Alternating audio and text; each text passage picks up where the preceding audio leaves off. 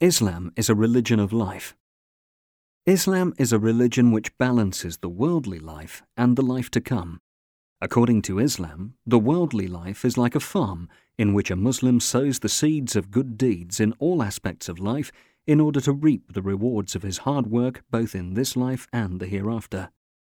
This endeavor requires an optimistic attitude, dedication, seriousness, and determination, which is obvious in the following points developing the earth. The Quran says, He brought you into being from the earth and made you its inhabitants. Surat Hud 1161. Allah created us and placed us on this earth, commanding us to develop it and establish a civilization to benefit humanity in a way that does not contradict Islamic teachings.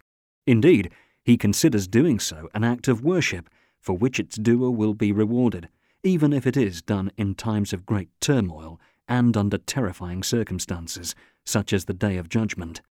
The Prophet once said, If the Day of Judgment takes place, and you recognize the event, while a man is holding a palm tree seedling to plant in the soil, let him, if he can, plant it. Musnad Ahmad 2712. Maintaining social relationships.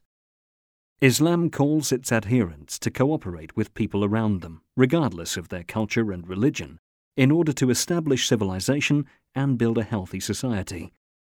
It urges them to associate with them and build relationships of the highest order, governed by the sublime moral standards Islam teaches. It also warns them against isolation and withdrawal from society, considering such a course not being the right method naturally adopted by those dedicated to preaching Islam and calling to its sublime principles.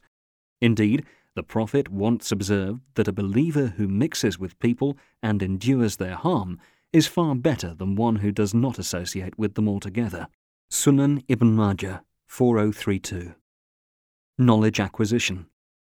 It was not a coincidence that the first word revealed to the Prophet was read.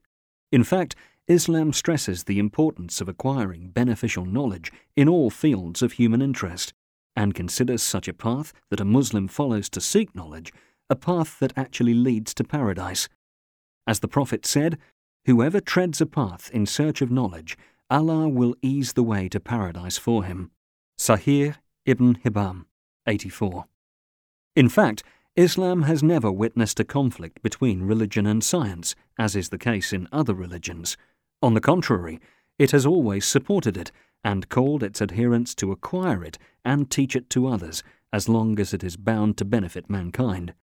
Islam even honors those who teach people and impart knowledge to them, holding them in high esteem and promising them abundant rewards. The Prophet informs us in one of his traditions that all Allah's creation prays for those who impart beneficial knowledge to people. Sunan at Tirmidhi 2685.